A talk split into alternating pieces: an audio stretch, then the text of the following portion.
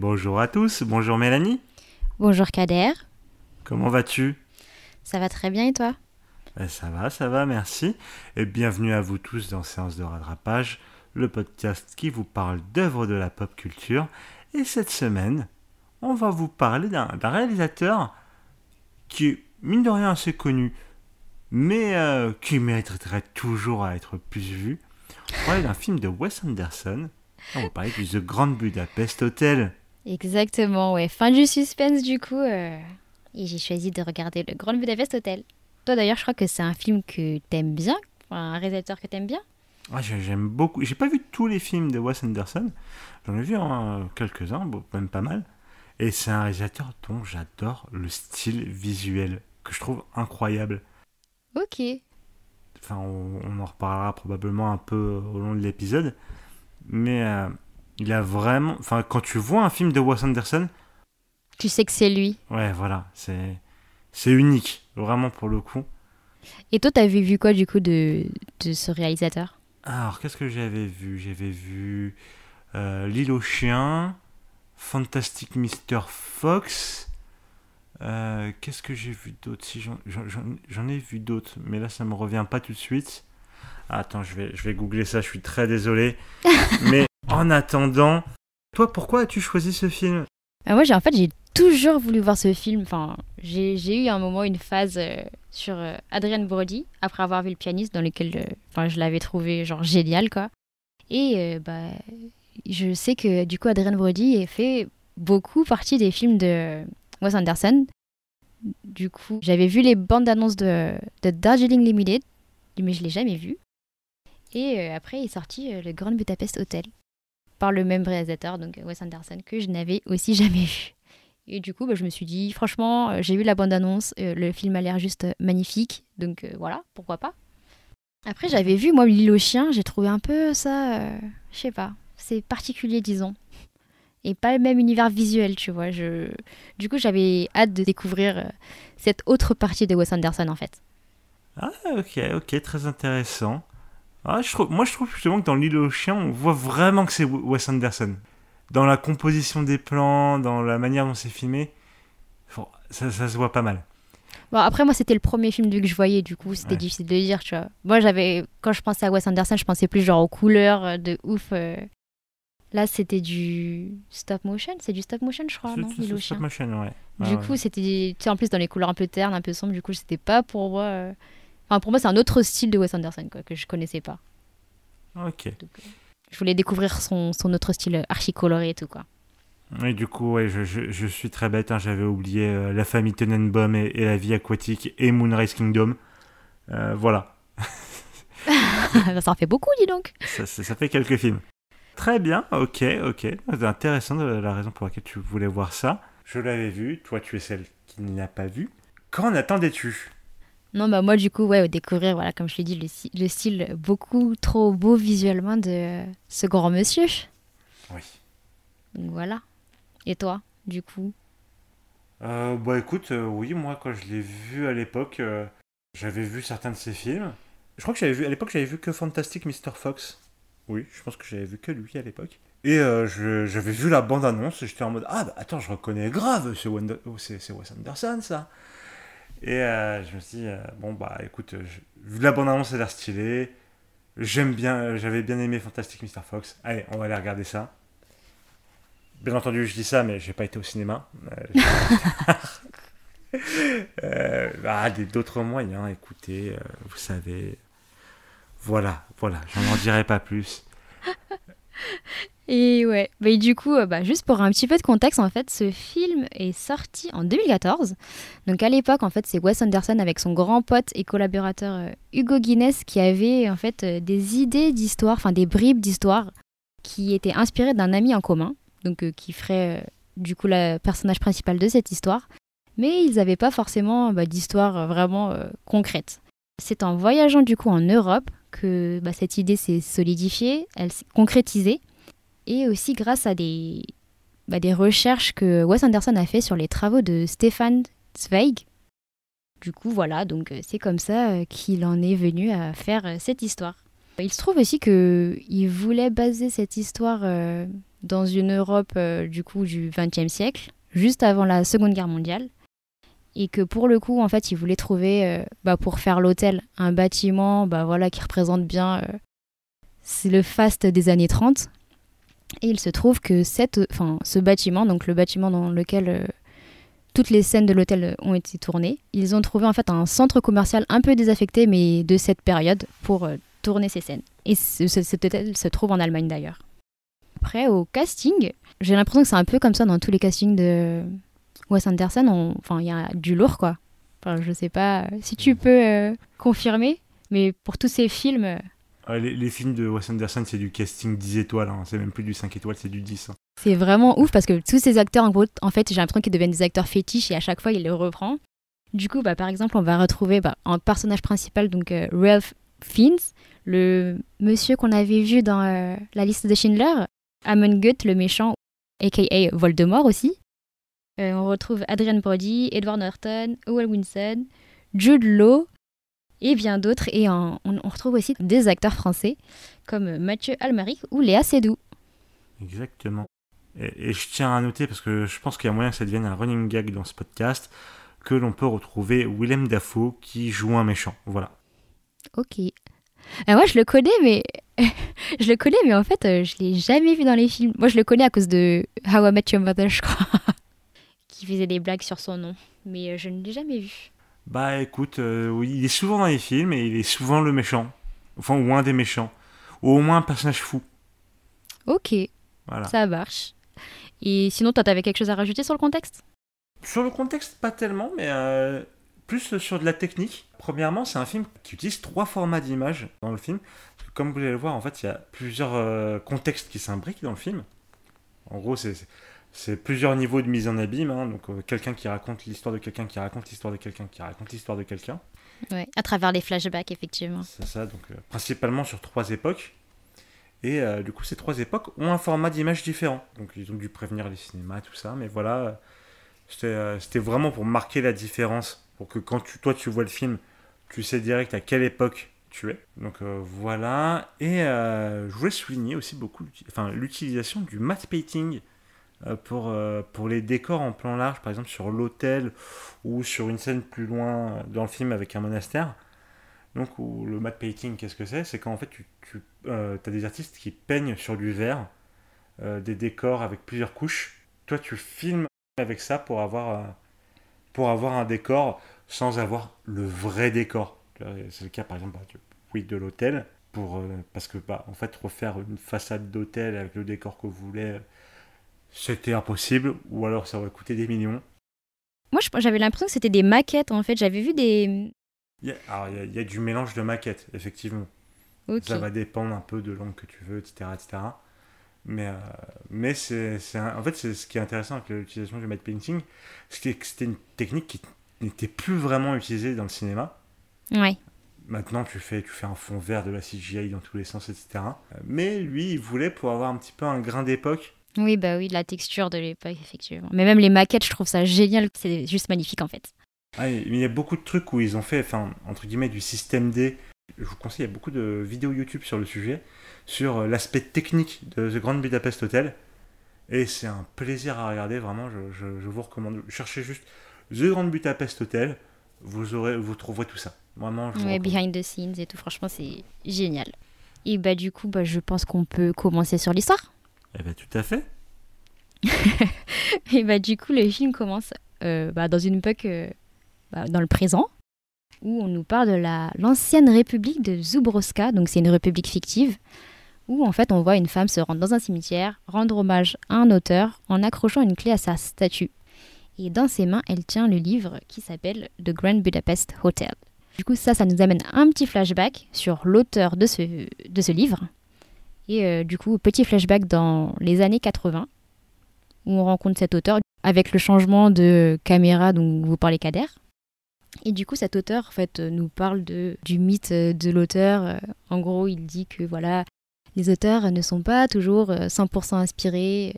Des fois, il suffit juste d'observer ou d'écouter les gens pour trouver de l'inspiration.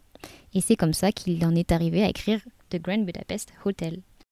À nouveau, flashback dans les années 1968, où c'était un jeune garçon qui a pris en fait euh, une petite semaine de congé en fait dans le Grand Budapest Hotel pour euh, se reposer. Et déjà, là c'est la première fois qu'on voit l'hôtel et juste il est magnifique. Enfin, même si euh, il est un peu tombé en désuétude parce que voilà, il a vieilli, tout ça. C'est plus le faste des années du début du XXe siècle. Mais tu vois quand même qu'il est pas mal. À ce moment-là, en fait, cet auteur, qui est joué par Jude il rencontre un monsieur qui s'appelle Zero Mustafa, qui est propriétaire de l'hôtel, mais qui, enfin c'est un peu bizarre, il vit quand même toujours dans les chambres de service. Du coup, il s'interroge et euh, par hasard, le soir même, dans des bains publics, il le rencontre et il lui tape la discute. Et sa grande question, du coup, c'est comment il a acheté cet hôtel. Zéro lui dit Je ne l'ai pas acheté, mais je te raconte ce soir si on dîne ensemble. Le monsieur accepte et c'est là qu'on découvre l'histoire du Grand Budapest Hotel. Ça nous ramène du coup en 1932 et on découvre le fabuleux personnage de Monsieur Gustave. Exactement, Monsieur Gustave qui rend visite à une jolie dame très vieille. Donc euh, vieille dame euh, qui, qui, est une comtesse qui lui dit écoute, euh, je veux que tu viennes avec moi, je pense qu'il va se passer un truc, je m'en vais, mais viens avec moi. Je pense que sinon, c'est la dernière fois qu'on se verra. Lui, il la rassure. Il dit Mais non, mais t'inquiète pas, tout va bien se passer. Mais bien avec un, certain style. On va dire que Monsieur Gustave, il a un style. il est archi élégant. Enfin, il a du charisme de dingue. Franchement, je le trouve génial. D'ailleurs, il est joué par euh, Ralph Fiennes et moi, je l'ai trouvé génial dans ce film. Oui, bah, c'est pas la première fois qu'on le trouve génial dans un film, dans ce podcast. Hein. C'est vraiment un un excellent acteur. ouais, mais là, dans un registre plus joyeux, tu vois. En effet, en même temps, je pense que plus joyeux que la liste de Schindler, euh, il y a beaucoup de, beaucoup de candidats. mais du coup, effectivement, euh, il quitte cette vieille dame, enfin, il lui dit de partir, de pas s'inquiéter, que tout se passe bien. Il lui dit même, t'inquiète pas, je, euh, t'allumerai un cierge bah, pour te porter chance, en gros, quoi. Et du coup, il fait ses adieux sur un petit je t'aime, enfin réciproque parce qu'elle lui renvoie. Et voilà, elle part. Dès qu'elle part, en fait, il commence un peu, genre, euh, de manière assez hypocrite à bah, parler un petit peu mal d'elle, tu vois. Et bah, finalement, enfin, tu vois un peu sa double personnalité, euh, parce que du coup, deux secondes avant, tu le vois trop accueillant, trop chaleureux et tout. Et de l'autre côté, tu le vois en mode, euh, bah, loin des yeux, loin du cœur. Après, il n'hésite pas à se foutre de la gueule de ses, de ses ongles juste devant elle, hein. enfin de son vernis. Oui, c'est vrai, il est cache. Mais c'est spécial comme. Euh, mais je sais pas, j'ai pas réussi à le détester, tu vois. Tu dis, vas-y, il promet qu'il allume un cierge, il va pas le faire et tout. Tu pourrais se dire, vas-y, c'est pas un mec sympa et tout, mais je sais pas, j'ai pas réussi à le détester en fait. Non, on peut pas le détester, monsieur Gustave. C'est pas possible. il est beaucoup trop stylé. Du coup, après ça, il se rend compte qu'il.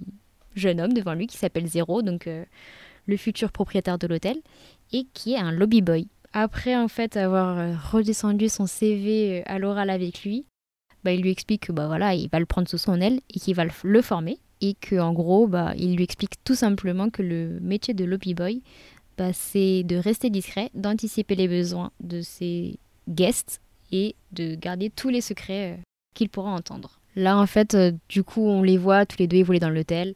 On voit que bah, les gens, des gens archi distingués adorent venir euh, rien que pour voir Monsieur Gustave.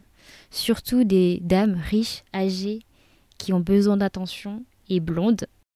Parce qu'apparemment, bah, il aime bien euh, jouer à des petites parties de Scrabble avec elles, voilà. et du coup, euh, dernier point en fait, c'est que on ne sait pas forcément en fait qui est le propriétaire de l'hôtel. On sait juste que un émissaire de, du propriétaire, qui s'appelle Monsieur Kovacs, vient euh, de temps en temps euh, gérer les finances euh, de l'hôtel. Et on peut voir qu'il a, qu'il a un chat. On peut voir qu'il a un chat, effectivement. C'est important comme détail, hein, on, le, précise. Dernier point, du coup, on... bah, Zéro va rencontrer sa petite chérie Agatha. Mais on n'en sait pas plus pour le moment. C'est ça, c'est... Il dit, c'est, c'est vraiment là, le, le, moment où on te montre vraiment que c'est une histoire racontée, entre guillemets. Parce que c'est vraiment en mode Ah, au fait, à ce moment-là, j'ai rencontré Agatha, mais euh, on reviendra peut-être pas dessus, on reviendra dessus plus tard. C'est texto dit comme ça. quoi. Effectivement. Bah, après cette présentation de tous ces personnages, Malheur, bah, le lobby boy qui va chercher le journal, il lit les news, Et en fait, on se rend compte que bah, la comtesse, donc euh, Madame D, qui était trop triste de quitter Gustave, est décédée. Exactement. Et au détour, on voit hein, sur le journal qu'il y a peut-être le début d'une guerre. Voilà, que c'est un peu une situation tendue politiquement. Mais on met ça de côté. Donc, euh, ce qui est marrant, c'est que genre, tu vois, il, montre bien le focus, tu sur euh, la news en une, c'est la guerre qui approche, et en fait, il baisse la tête et c'est pas du tout ça dont il se préoccupe. Moi, j'aime bien le petit effet comique. Euh. Oui, non, mais c'est ça, c'est parce que pareil, toi, tu, du coup, tu vois ça vraiment en focus et il reste un petit peu de temps dessus, donc tu me dis, ah oui, merde, c'est vrai, ça, ça va foutre la merde dans l'hôtel et tout. après, ça baisse. Ah non, c'est la comtesse qui est morte en fait. D'accord. Ouais, c'est ça. Il y a plein de petites, petites scènes comme ça, c'est assez, assez marrant. Ah, c'est bien fait, c'est bien fait. Bah, du coup, euh, bon, euh, il, a, il a apporté la news à, M. Gustave. Et du coup, M. Gustave il fait Bon, écoute, on part tout de suite, tu viens avec moi, prépare mes affaires, on y va. Et on va, on va à la maison de la comtesse. Donc, ils vont, ils vont prendre le train pour, pour rejoindre les appartements de la comtesse. Mais le train euh, se fait arrêter parce que, bah, de par le, le contexte politique, les frontières sont fermées. Donc le train se fait arrêter avec une petite visite euh, de soldats, de policiers, bref, qui viennent euh, bah, voir les papiers des gens. Donc Monsieur Gustave, ça passe très bien. En plus, il tape la tchatch avec les soldats, tranquille. Pour euh, Zéro, ça passe un peu moyen parce qu'en fait, il n'a pas de papiers. Ou des papiers, enfin des papiers de, de, réfugiés. Provisoire, ouais. Et donc, ça dégénère. Les deux sont sur le point de se faire arrêter en se faisant bien violenter au passage. Et à ce moment-là, tu as, en fait, le, as le chef de ces soldats qui débarque, qui fait euh, Arrêtez-vous, voilà, je, je, connais ce monsieur, c'est monsieur Gustave, c'est un ami de la famille, hein, apparemment euh, surtout très ami avec la maman. On sait pas pourquoi.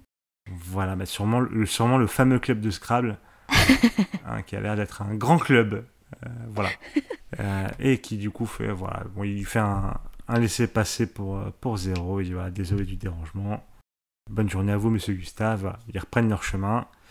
Et ils arrivent chez la comtesse. Et chez la comtesse, bah, forcément, c'est une comtesse, donc c'est une dame riche. Donc il y a beaucoup de gens hein, pour euh, son testament. Ouais, l'héritage. Ah, voilà, il y a les arrière-petits grands-cousins germains qui, sont là, hein, vraiment, il y a la totale, la masse de gens. Il y a la lecture du testament, et on apprend qu'en fait, Gustave hérite euh, d'un tableau qui s'appelle le, garçon et la pomme, et que c'est un tableau qui vaut beaucoup de thunes. Mais apparemment beaucoup, beaucoup de thunes. Et du coup, Dimitri, le, fils euh, de la comtesse, il est pas content. Il est pas content. pas content du tout. Et il est là, il accuse, il fait oui, non mais ce Gustave, c'est un escroc. Il a tenté d'arnaquer ma mère. Euh, il l'a violentée, blablabla. Bla, bla. Ouais, il profite d'elle. C'est ça. Euh, s'enchaîne ensuite sur du coup Dimitri qui donne un coup de poing à Gustave, du coup Zéro donne un coup de poing à Dimitri, et du coup l'homme de main de Dimitri donne un coup de poing à Zéro. Euh, J'ai trouvé très marrante comme, comme scène. Enchaînement de coups de poing effectivement de chaque point de vue, c'était pas mal.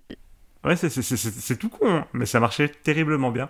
Et bon, du coup, Gustave il a ok, ok, attendez, continuez votre truc, votre lecture, hein, il y a plein de trucs. Moi, je vais là-bas, je vais me poser on, verra plus tard. Oui, on résoudra le conflit plus tard. Mais d'ailleurs, du coup, c'est le fameux homme de main qui est joué par William Dafoe. Exactement. Au passage. William Dafoe, qui jouait par exemple, parce que tu me dis que tu ne l'as pas vu, euh, le bouffon vert dans Spider-Man. Euh, D'accord. non, mais je dis ça parce que euh, d'ici là, on aura eu d'autres bandes, d'autres bandes annonces du prochain Spider-Man, donc ça résonnera avec des gens. Bref. ok. Et du coup, euh, ouais, c'est vrai que hum, Monsieur Gustave et Zéro s'écartent un peu du conflit avec la famille. Ils se posent dans une salle, juste devant le tableau.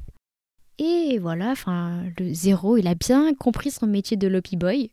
Discrètement, il va prendre un tabouret et il dit, bah, il convainc euh, euh, Monsieur Gustave de le voler, quoi, et de partir discretos, en accrochant du coup à la place un autre tableau. Exactement.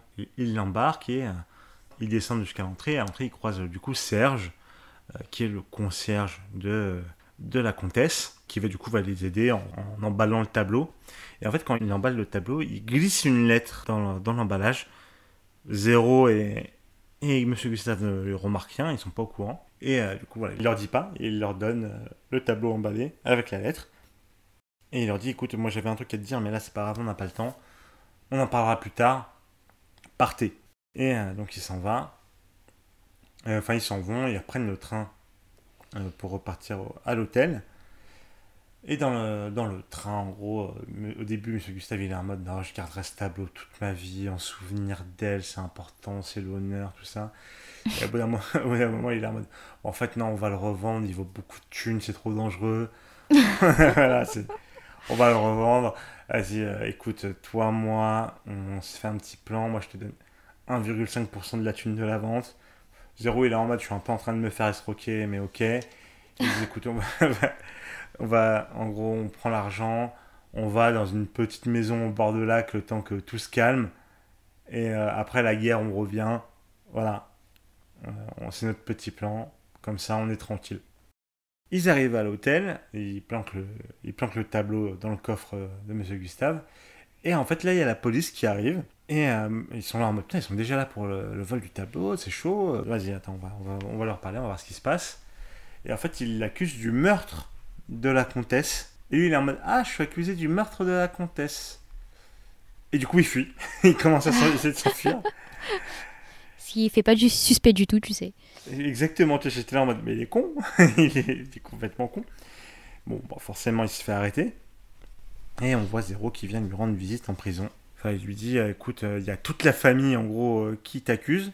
Hein, parce que bah, forcément, ils veulent pas que tu aies ta partie de l'héritage. Et apparemment, Serge aurait été témoin de tout ça, mais il a disparu. Mais comme par hasard, il a disparu. Mais il y a quand même Kovacs, donc l'exécuteur testamentaire, qui pense que M. Gustave est innocent. Mais là, il y a quand même euh, tout qui est contre lui, quoi. Un petit peu. C'est un peu compliqué, quoi. Ah, j'aime bien aussi, parce que du coup, euh, bah, t'as Zero qui fait bah, T'as pas un alibi? Et lui, il est là Oui, mais elle est mariée. Du coup, il, peut pas, peut pas le balancer. J'adore. Enfin, bref. Un homme d'honneur. Un homme d'honneur. Effectivement. Bah là, en fait, on voit que, que, que M. Gustave, il s'acclimate archi bien à la prison. Enfin, comme quand on le voyait gérer l'hôtel euh, du demain de maître, là, il s'est fait bah, des potes dans toutes les cellules de la prison, quoi. Ah, un amour, un amour. Et euh, ouais, du coup, il, est devenu un pote à un peu tout le monde, et surtout avec ses potes de cellule, qui du coup décident de l'inclure dans leur plan pour s'échapper. Et dans leur petit plan, en fait, il leur manque les outils pour pouvoir faire un trou, etc., etc. Du coup, bah, Gustave se démerde en faisant, demandant à Agatha, meuf dont nous parlait Zéro plus tôt, hein, qui, est devenue sa copine entre temps, etc., qui est pâtissière, et en gros, elle fait passer des outils au travers des pâtisseries que Zéro donne à Monsieur Gustave dans ses visites. Et euh, ensuite, on retrouve du coup la famille de, Dimitri qui est très vénère parce qu'en gros, toute l'histoire d'héritage est bloquée à cause euh, d'un possible papier manquant, de démarches, etc. Donc Dimitri est très vénère et. non, je te laisse le dire. du coup, il est, assez énervé. Il il est, là en mode vas-y, on s'en fout, on règle ça entre nous. Sauf que Kovacs ne veut pas et du coup, euh, sous le coup de la colère, euh, Dimitri jette le chat de Kovacs par la fenêtre et il meurt. Oh, le pauvre chat. Comme quoi, les chats ne retombent pas toujours sur leurs pattes, ça je savais pas. Ouais, bon, il y avait quand même beaucoup d'étages. Rip le chat en tout cas. Pauvre. Alors t'as aussi du coup Zéro qui a... Enfin on retrouve Agathe et Zéro. Euh, et celui-ci lui dit, écoute, au cas où il m'arrive quelque chose, voici un papier avec, euh, enfin de manière un peu codée, euh, la, localisation du tableau qu'on a volé avec euh, Monsieur Gustave.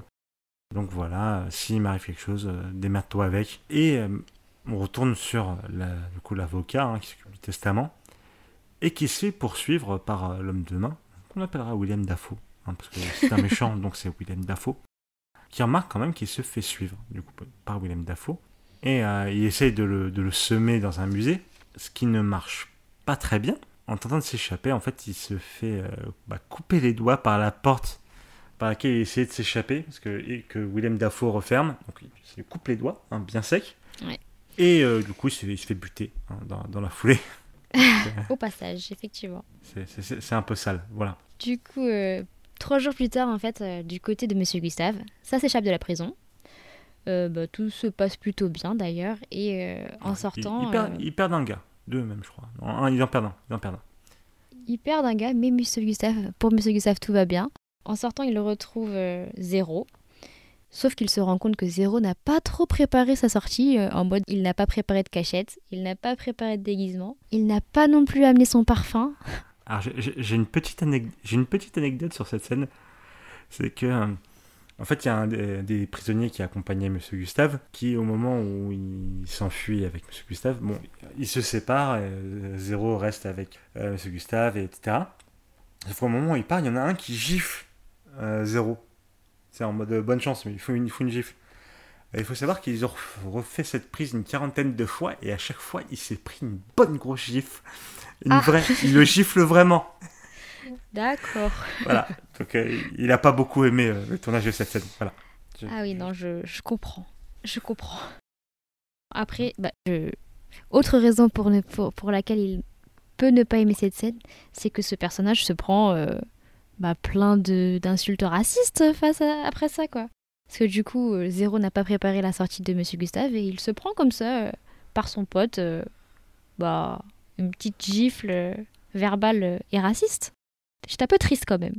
Ouais, tu t'es un peu là en mode Oh non, pas toi, monsieur Gustave. Hein, Ouais. Non, pas toi. Après, genre, deux secondes après, il s'excuse en mode Oui, désolé, c'est sur le coup de l'émotion, tu es mon protégé, tu es mon frère et tout, mais hmm, moi j'ai eu un petit pincement au cœur quand même, à ce moment-là. J'ai pas vraiment eu un passement au cœur et j'étais en mode Ouais, ressaisis-toi, frérot. Euh. Ouais, ressaisis-toi, va falloir faire des, des vrais trucs.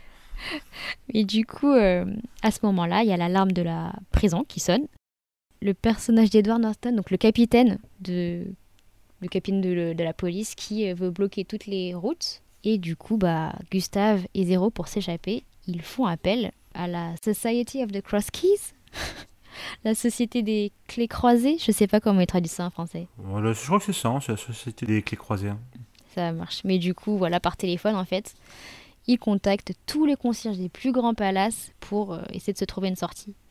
Moi, ce que j'ai trop apprécié, en fait, dans ce petit détail, c'est que bah, les concierges, dans la vraie vie, en fait, ils portent toujours un petit pins avec des clés pour euh, être là en mode, euh, bah, on, a, on peut ouvrir toutes les portes. Et du coup, bah, c'est ce qu'ils font là. Et j'ai trouvé ça...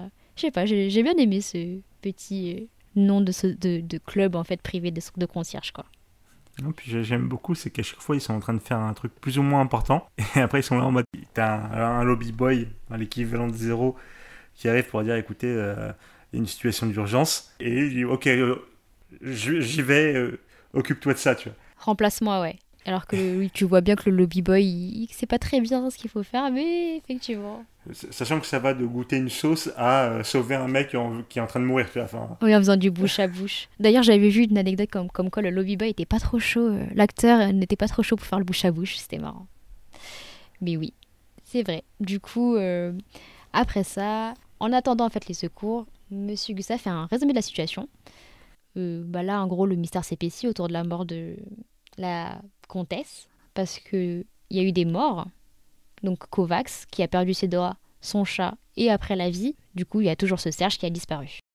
Quelques temps plus tard, du coup, un des concierges vient le chercher et il leur a réservé un billet de train. Des billets de train, du coup.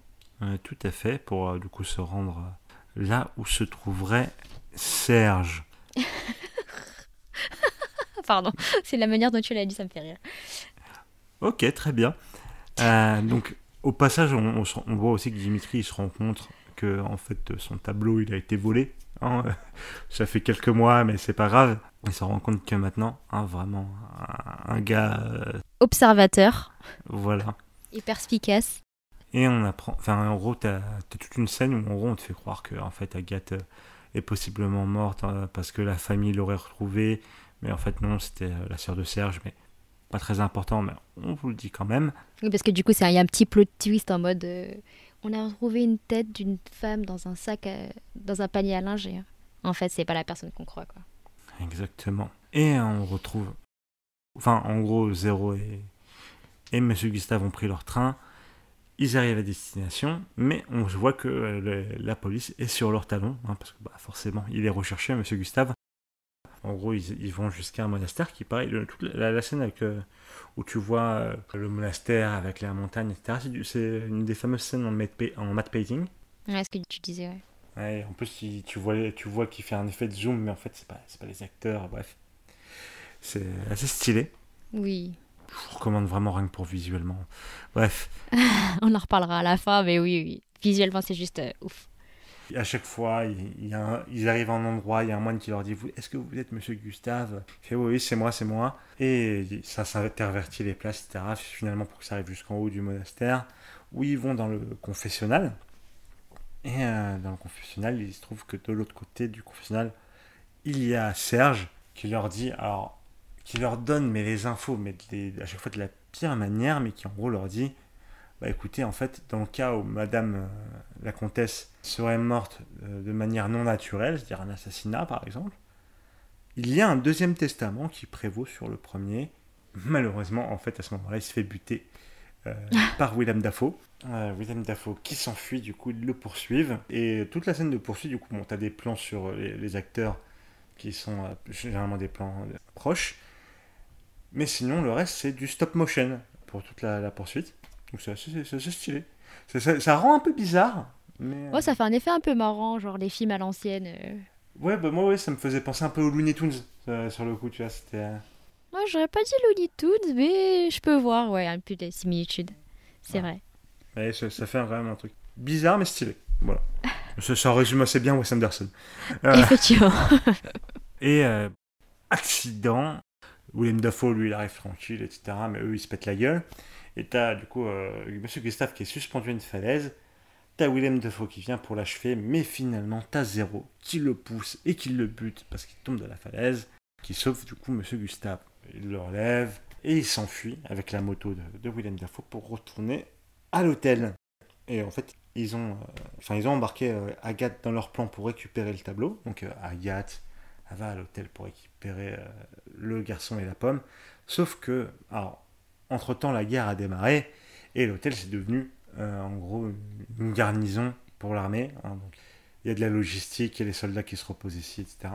Mais surtout, bah, il y a Dimitri qui, comme il s'est rendu compte que son tableau il s'était fait voler certainement par M. Gustave, qui vient à l'hôtel pour récupérer le tableau. Ouais. Il vient et en fait, il voit Agathe Agatha, ouais. à Agatha. C'est parce que euh, c'est- il pensait un petit peu à Agatha Christie. Bref, ça ne veut absolument rien dire ce que je viens de dire, mais c'est pas grave. Euh, Alors, il, il voit Agatha avec, euh, avec un, tableau emballé, donc il se doute bien que c'est ça.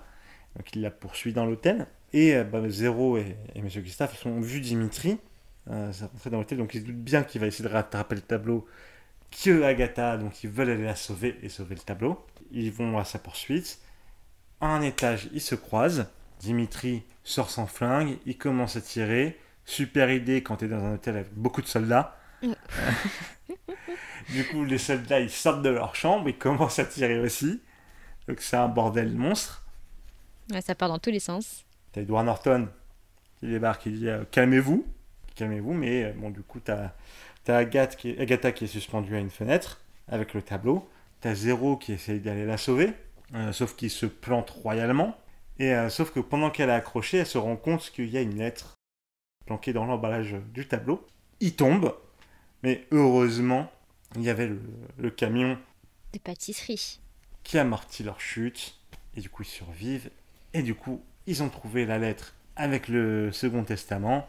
Suite à ça, en gros, tout ce- toute l'histoire se démêle. On apprend qu'en fait, la propriétaire de l'hôtel, c'était la comtesse, qu'elle lègue l'hôtel à Monsieur Gustave, que Monsieur Gustave plus tard le lèguera à, À zéro. à zéro, que bon, toute l'affaire avec Dimitri, elle est réglée, enfin il se fait, il se fait arrêter pour le, pour le meurtre de sa mère, tout ça, parce que c'est lui qui, qui l'avait orchestré. On apprend que malheureusement, bon, il avait, à zéro, il s'est marié avec Agatha, qu'ils ils ont vécu, qu'ils ont eu un enfant, mais que tous les deux malheureusement sont morts de la grippe prussienne entre temps. Et surtout, on apprend que, en fait, à, à un moment, ils ont fait un voyage en train, euh, Agatha, euh, Zéro et, et Monsieur Gustave. Un peu la même situation qu'on avait vu plus tôt dans le film où il s'était fait sauver euh, par Edward Norton. Sauf que cette fois-ci, ils sont pas sauvés. Et que surtout, bah, là, à ce moment-là, Monsieur Gustave, en essayant de défendre euh, Zéro, se fait tuer par les soldats nazis. Tristesse. Une grande, grande tristesse, parce que du coup, on voit que c'était vraiment, vraiment un grand monsieur. Et en gros, t'as Zéro qui explique à Jude Law que voilà, l'hôtel, il le garde, pas vraiment pour Monsieur Gustave, mais plus en mémoire de sa femme, mais qu'il a toujours eu énormément de respect pour Monsieur Gustave, que sa femme a toujours eu énormément de respect pour Monsieur Gustave. Et on retourne encore un cran avec euh, la, dame qui euh, lisait son, le bouquin sur le Grand Budapest Hotel. Fin du film. Et voilà.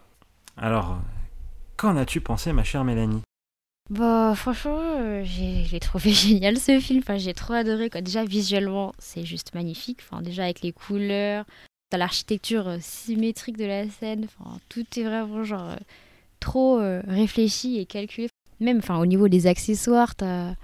Je sais pas, en fait, j'ai vu dans des making-of, tu vois, que ils ont dû créer, genre, bah, tu sais, les billets de train.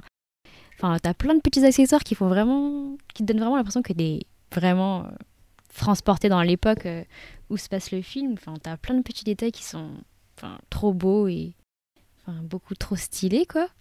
Et même, enfin, je sais pas, genre, euh, visuellement, encore une fois, euh, t'as vraiment l'impression que bah, tout est chorégraphié, en fait. Enfin, même, c'est sûr, parce que, en fait, quand tu vois, du coup, Wes Anderson diriger ses acteurs, tu sais, il montre vraiment le mouvement qu'il attend pour que ça rende, enfin, pour ça donne un tel effet sur la caméra. Et je sais pas, je trouve ça juste trop bien. Après, euh, on n'en a pas par- beaucoup parlé, mais euh, pour le coup, la musique, même si tu vois, il n'y a pas de thème euh, qui ressort, quand tu regardes le film, moi j'ai trouvé qu'elle accompagnait archi bien l'action. Et sinon, bah, musique par Alexandre Des- Des- Desplat, Desplat, je sais pas comment ça se dit, au passage. J'en ai aucune idée. On va dire Desplat, c'est c'est bien.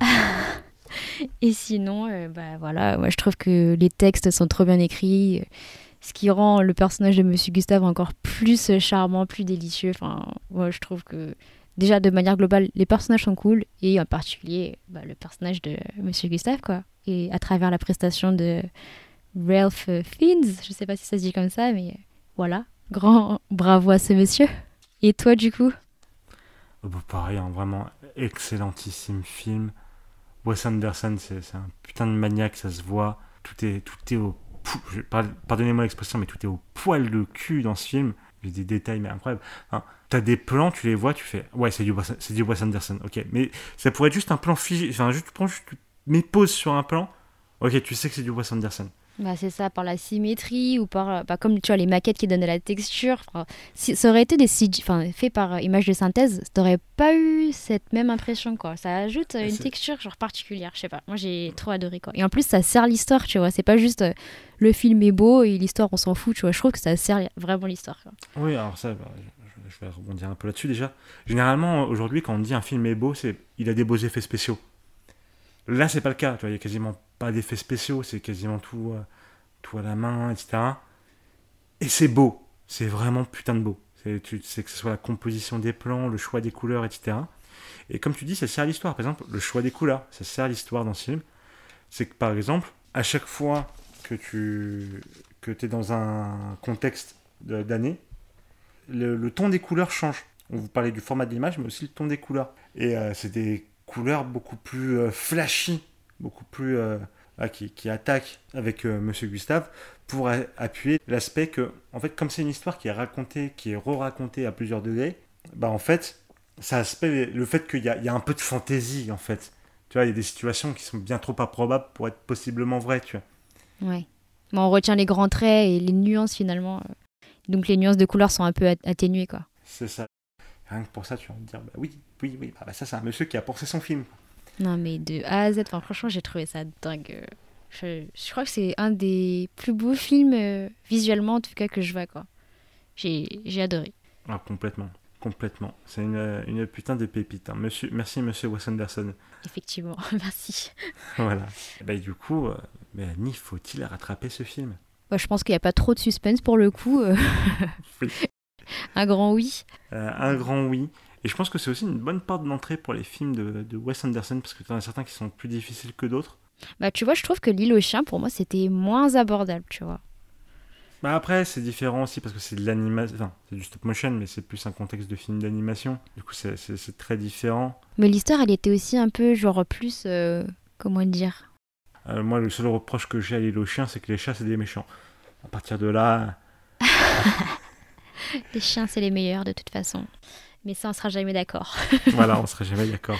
Mais ouais, je sais pas, en fait, je, trouve, je trouvais que l'histoire était un peu trop perchée pour moi. Je- J'ai pas trop réussi à entrer dedans. Et tu vois, au en fait, j'avais envie, du coup, à ce que je disais au début du, de l'épisode, j'avais envie de regarder euh, The Grand Budapest Hotel parce que euh, j'avais envie de découvrir ce- cette autre partie, euh, enfin, cet autre style, en fait, de Wes Anderson. Parce que visuellement, j'ai pas l'impression, tu vois, de retrouver. Enfin, j'avais pas l'impression que c'était la même chose, tu vois. Parce que toi, tu me disais. euh, Ah, moi, moi, honnêtement, vu que j'avais déjà vu euh, certains films de, de Wes Anderson, entre L'île aux chiens et, et euh, The Grand Budapest Hotel, je, je, vois le, je vois le même je- quand je vois les plans, je vois le même réal. Ok. Moi, je, je, je voyais pas du tout ça parce que moi, pour moi, enfin, j'avais juste vu moi après les affiches, tu vois, mais pour moi, c'était plus les couleurs. euh, pour euh, genre l'île aux chiens, c'était archi terne, quoi. Donc, j'ai pas du tout, enfin, j'ai pas du tout remarqué que c'était le même gars, quoi, qui, le- qui avait réalisé les films. Donc voilà, c'est pour ça. D'où mon choix, en fait. J'avais envie de découvrir cette autre partie de lui et de ses œuvres. Donc voilà. Eh bien, très bien. Dans tous les cas, regardez The Grand Budapest Hotel. C'est une, pépite. Excellentissime film. Il n'y a pas de débat. hein, je je pense pas avoir vu un avis négatif sur ce film. Ah, moi, j'ai vu des effets négatifs. Ah ouais? Enfin, c'était sur Google, mais euh, un avis un peu bizarre qui disait oui, euh, les Américains ils devraient pas écrire des films sur la guerre, euh, la guerre en Europe. ils devraient écrire des films sur les guerres que eux ont fait. J'étais là, mais c'est pas trop le propos en fait ici, mais c'est en fond. Ok, c'est en fond, tu vois, genre c'est le contexte est un peu genre au début de la guerre, mais bon, il n'y a pas trop de lien, mais d'accord. Voilà, l'avis négatif que j'ai pu voir. Oui, bon, c'est un avis négatif que l'on peut totalement ignorer. hein. voilà. Effectivement. Du coup, allez voir ce film. Et voilà. Et sinon, nous, qu'est-ce qu'on fait euh, dans deux semaines?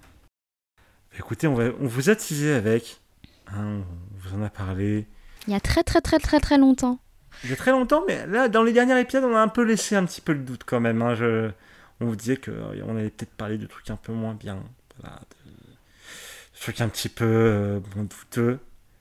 C'est pour, ça- c'est pour ça que là, c'est comme quand Mélanie m'a dit Viens, on parle de The Grand Budapest Hotel. J'étais en mode Bah, Carrément, parlons d'un truc bien avant de parler de trucs horribles.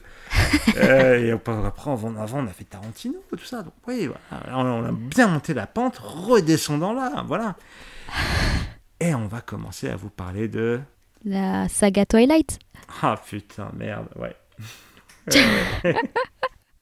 Pour une fois, pour une fois, j'ai vu les films et toi non. Enfin, une partie en tout cas. Enfin, toi, t'as vu une partie des films et moi, j'ai tout vu. Alors techniquement, j'ai vu les deux premiers, hein, mais j'étais bourré, donc j'en ai au- quasiment aucun souvenir. hein. Je n'ai jamais vu un film Twilight sobre. Euh, voilà. Et je vais, pour, pour vous, public, je vais devoir regarder les films Twilight en étant sobre. Ah, mais c'est ce que j'allais te demander justement. Et ça, ça, ça va être difficile. Donc, bah, rendez-vous bah, dans deux semaines. hein. Merci euh, à tous de nous avoir écoutés. N'hésitez pas à nous suivre sur nos réseaux sociaux, donc à S de rattrapage sur Twitter et à séance de rattrapage sur Instagram. Nous, du coup, on se retrouve dans deux semaines pour euh, le premier film. Je sais même plus comment il s'appelle, le chapitre 1 de Twilight. Pff, Je n'ai aucune idée de comment il s'appelle. Vous nous le direz dans les commentaires. hein, sur- Fascination. Fascination. Ah, J'ai pas l'impression que je vais être fasciné, moi, mais bon. On en reparlera dans deux semaines, du coup. Bah, merci Kader, sinon. Euh, Merci à toi, Mélanie, et merci à vous. Ah, merci à vous, public, et à dans deux semaines pour euh, chapitre 1, Fascination de Twilight. Des bisous Bisous.